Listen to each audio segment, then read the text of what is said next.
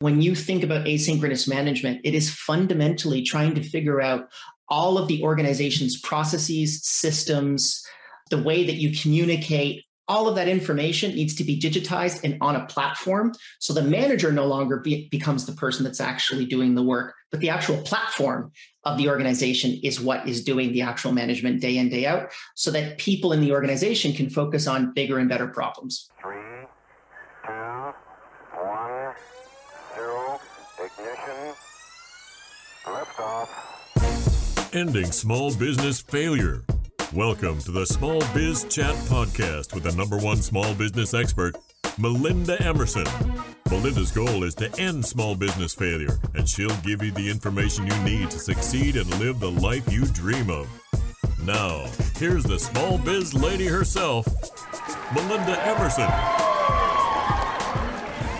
I'm Melinda Emerson, Small Biz Lady, America's number one small business expert. And I'm so excited to welcome you to another episode of the Small Biz Chat podcast. Tonight's show is really a good one. Now, here on the Small Biz Chat podcast, we talk about how to start and grow a successful small business. My guests have amazing insight to share, and they will give you save advice from multiple angles. So now it is time for me to introduce my guest. Liam Martin. He's a serial entrepreneur who's the co-founder of Time and .com and Staff.com. He's also the co-organizer of the world's largest remote work conference, Running Remote, which actually that is the title of his new book, Running Remote. And Liam is also an avid proponent of remote work and has been published in Forbes, Inc., Mashable, TechCrunch, Fast Company, Wired, the Wall Street Journal, and many others, really specifically talking about the expansion of remote work. Liam is all about empowering workers to work wherever they want, whenever they want. And he's the author of the new book, Running Remote. And so if you're interested in his book, go to runningremote.com. Liam, welcome to the Small Biz Chat podcast. Thank you so much for having me, Melinda. So tell me, how in the world did you get started in business? I mean, you you kind of still look like you have that kind of Doogie Howser thing going on. So, like, what you know? Thank how you very much, Belinda. How did uh, you get started in business, and how old were you? Like when you got the idea for TimeDoctor.com? So actually, my business partner got the initial idea for TimeDoctor.com. He's actually a medical doctor. So we called it Time Doctor. He was a medical doctor and now he's switching to Time. So we ended up running with Time Doctor, which is a pretty good name. Uh, and we've been working on that for about 11 years now. But before that, actually, I was running another remote business, which was actually an online tutoring company. And I've been working remotely since 2007. I think that makes me one of the oldest remote workers on the block. Oh wow! So you're you're an OG, huh? Okay, so absolutely. So both Time Doctor and Staff.com, your first companies, were really focused on time tracking and productivity. Like, is that a personal interest of yours? Like, how did you, you know, how did you get into that business? I am the most unproductive person on the face of the planet. And I built a tool specifically to be able to try to solve that. So for me, I could never really, and again, it's these entrepreneurial people that you're probably that are probably watching your podcast right now, they're the same type of mindset. They can't actually figure out what they should do, but they know should they should be doing something. And I was like that. So I needed to be able to make sure that there was something that could keep me accountable throughout my workday. And I use Time Doctor to be able to do it. So it basically lists all of the tasks that I need to do before my workday starts. I go through all those tasks it figures out exactly how long it took me to accomplish those. And then long term, I can actually look on the return on investment that I'm getting with putting my time into email versus maybe delegating it as an example.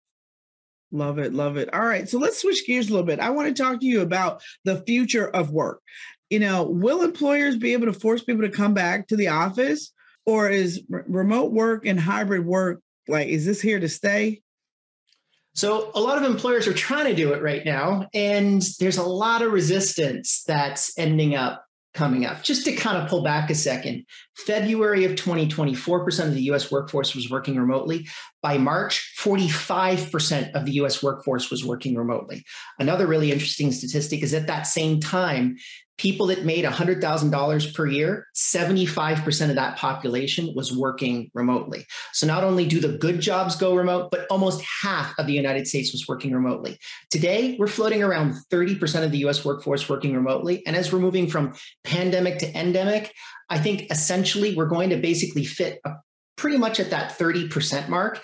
And then, at least in my eyes and a lot of other researchers' eyes, we're probably going to see a projection back up to 50% within the next three to four years. Interesting. Interesting. So, you know, I know that you have some real specific views about remote work. So, what is it that you think that people got wrong about, you know, with remote work during the pandemic?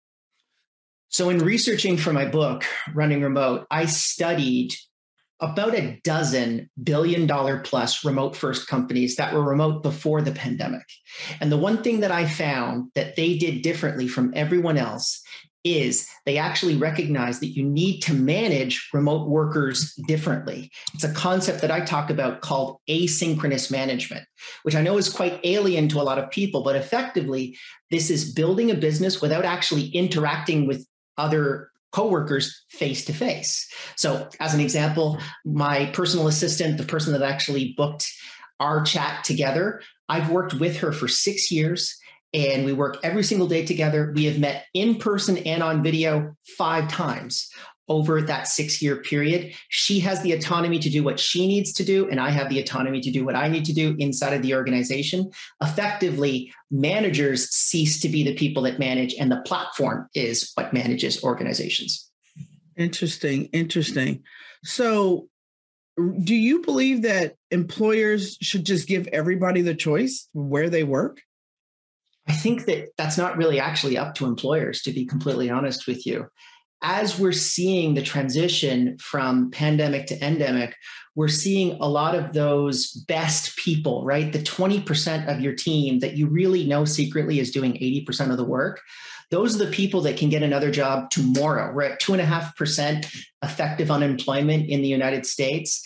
Those people are going to not just ask for remote work as a employee perk. It's effectively stable takes at this point, and you need to be able to adapt to that new reality or effectively get less left behind well so what are the benefits of a remote workforce for a small business in particular so the biggest thing that i can really kind of explain for people that are thinking about moving either to a remote or hybrid model or sticking with an in-office model is the second largest cost on your p&l is your office space number one. Number two, remote workers that work from home, almost every study that I've seen, anyways, has shown they are as productive or more productive than their in office counterparts. And third is people love to work remotely. 77% of people that work in the United States right now, if given the choice, would work remotely. So to me, it's really, you're getting so many advantages for remote work without any of the disadvantages of the office troll drill. You know, I don't know if you go into an office every day, but that 90 minute commute every single day into the office, people allow sleep during that time and not actually get any more work done, they would be way more productive. That's interesting. So, one of the things that I've read online is that anyone who wants to implement remote work really should analyze their office communication practices because it seems to me that it's easy for somebody who's not in the office to not hear something they need to know. Is that your thought as well? Yeah, I think during the pandemic, what ended up happening is people were just recreating the office. And unfortunately, they turned working from home into living at work. And you have to recognize that remote work is different. So, the documentation of all of those conversations, you can actually digitize those now. If you're on a Zoom call, as an example, you can record that information. You can share it for, with other people. You can dictate that information. You can use project management systems. So, everything is available to everyone. We actually believe that effectively everyone should have the same informational advantage as the CEO of the company. And with technology today, you can actually accomplish that. And you can empower everyone in your company to actually be as informationally savvy as the CEO so that they can make the best decisions inside of the company. Interesting. What is the one thing that people should do today to get better at managing their remote teams?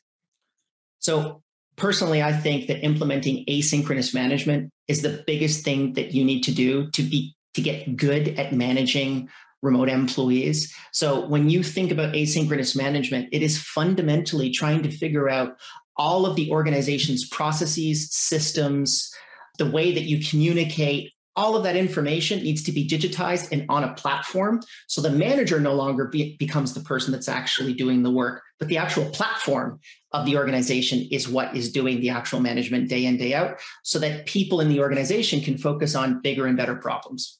What type of software are we talking about? Are we talking about everything's held in Slack, uh, some kind of CRM system?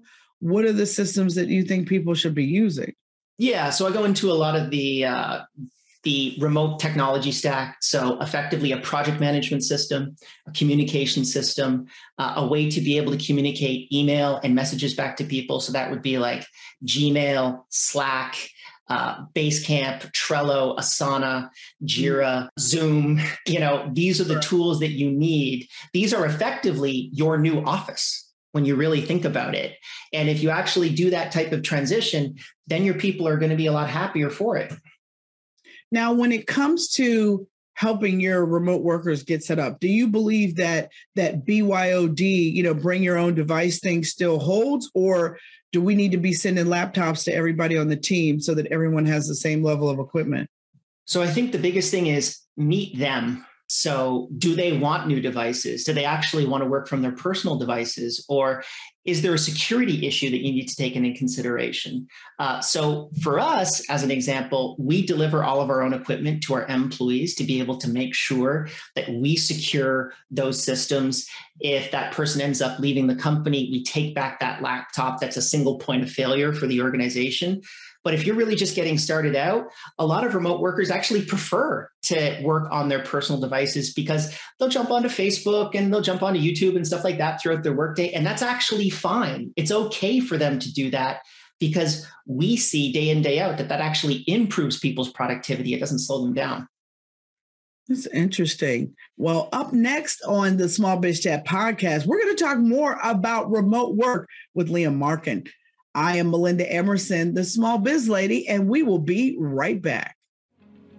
Hi, I'm Melinda Emerson, Small Biz Lady, and I want to welcome you to Small Biz Lady University. Our mission here is to end small business failure.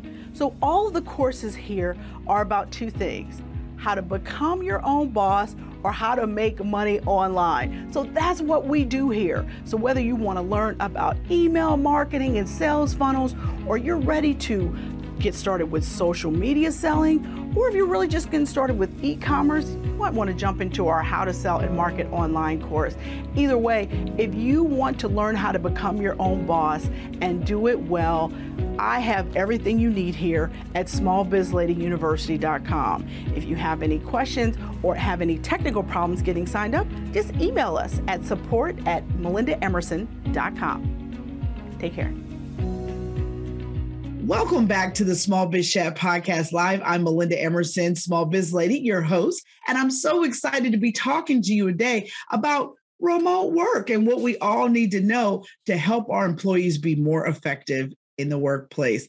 All right, Liam, let's talk about what are some of your best tactics to onboard a remote worker? The first thing that you need to do is make sure that they've got a good working environment. I always talk about dividing people's workspace from their social space. So they've got a quiet place at even their kitchen table. I'd prefer their own private office, but if they don't have that, get them a quiet space, get them a committed space, get their own equipment in there uh, and then really work on their onboarding. So, what information do they need from you in order for you to not necessarily be a barrier towards them achieving their best work? When you work remotely, creating meetings with other individuals when you're, you know, either a block away or 10,000 miles away is very difficult. So having all that information available to them from the get-go is really critical for them to be onboarded properly. Now, one of the things that a lot of people did during the pandemic was I just heard these stories about managers implementing these 15 minute stand up meetings, you know, kind of just to like see everybody's face every day, make sure people were like actually, you know, at their computer kind of thing. What is your thought about that? Is that effective? to me, I don't necessarily think that that's incredibly effective. And again, people can manage the way that they want to. But as I had said before, this is turning working from home into living at work. And it's really important to be able to make sure that if you have a safe environment for all of your workers, because there are actually some interesting legal cases of people that end up uh, tripping and falling in their garages and sue their employer because they don't have a safe working environment. So you need to be mindful of those types of things.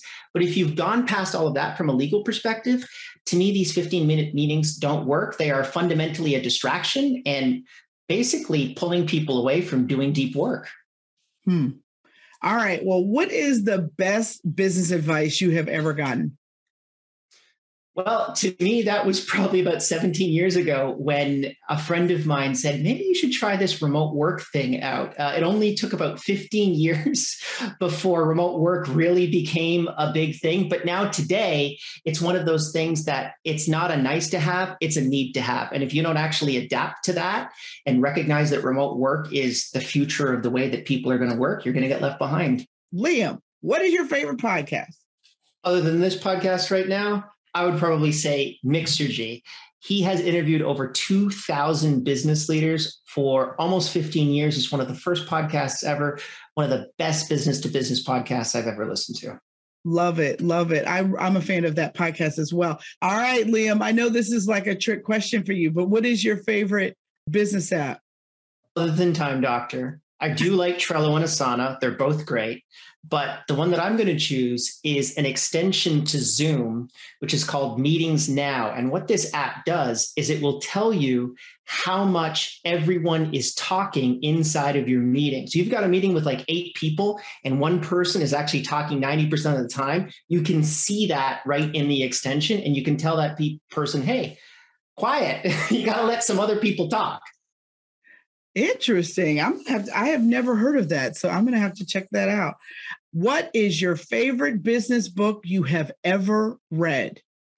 Definitely Zero to One by Peter Thiel. It shows you how to actually build a big business and not necessarily get caught in building a business, but instead owning one, uh, which is a very interesting concept for a lot of people to get their heads around, but really important for me to learn at least a couple years ago.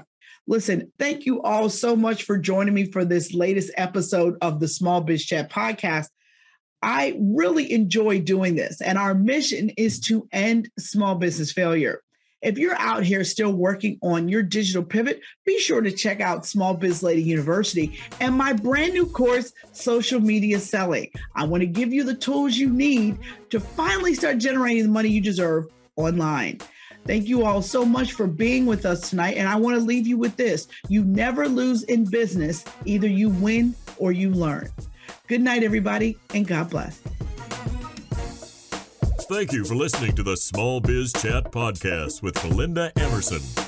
For more resources and small business success strategies, visit succeedasyourownboss.com. Subscribe to this podcast wherever you listen to podcasts and join us next Wednesday.